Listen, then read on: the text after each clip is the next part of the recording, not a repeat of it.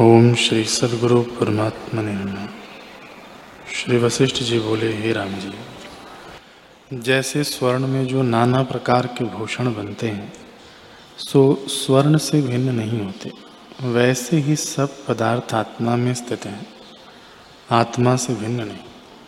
पर्वत, समुद्र और नदियों में सत्तारूप आत्मा ही है।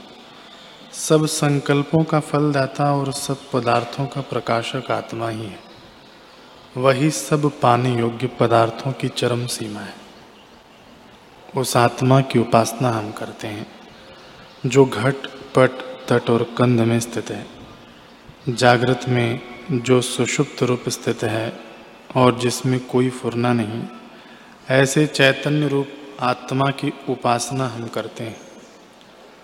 मधुर में जो मधुरता और तीक्ष्ण में तीक्ष्णता और जागृत में चलना शक्ति है, उस चैतन्य आत्मा की हम उपासना करते हैं।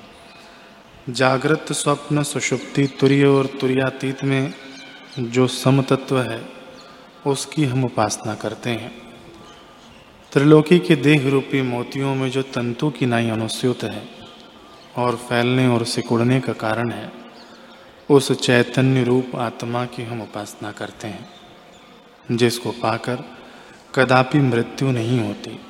उस चैतन्य अमृत की हम उपासना करते हैं। जो खंड प्रकाश है, अखंड प्रकाश है, और सब भूतों को सुंदर करता है, उस चिदाका, चिदाकाश की हम उपासना करते हैं, जिससे शब्द, स्पर्श, रूप, रस, गंध प्रकटते हैं। और जो आप इससे रहित हैं उस चैतन्य आत्मा की हम उपासना करते हैं।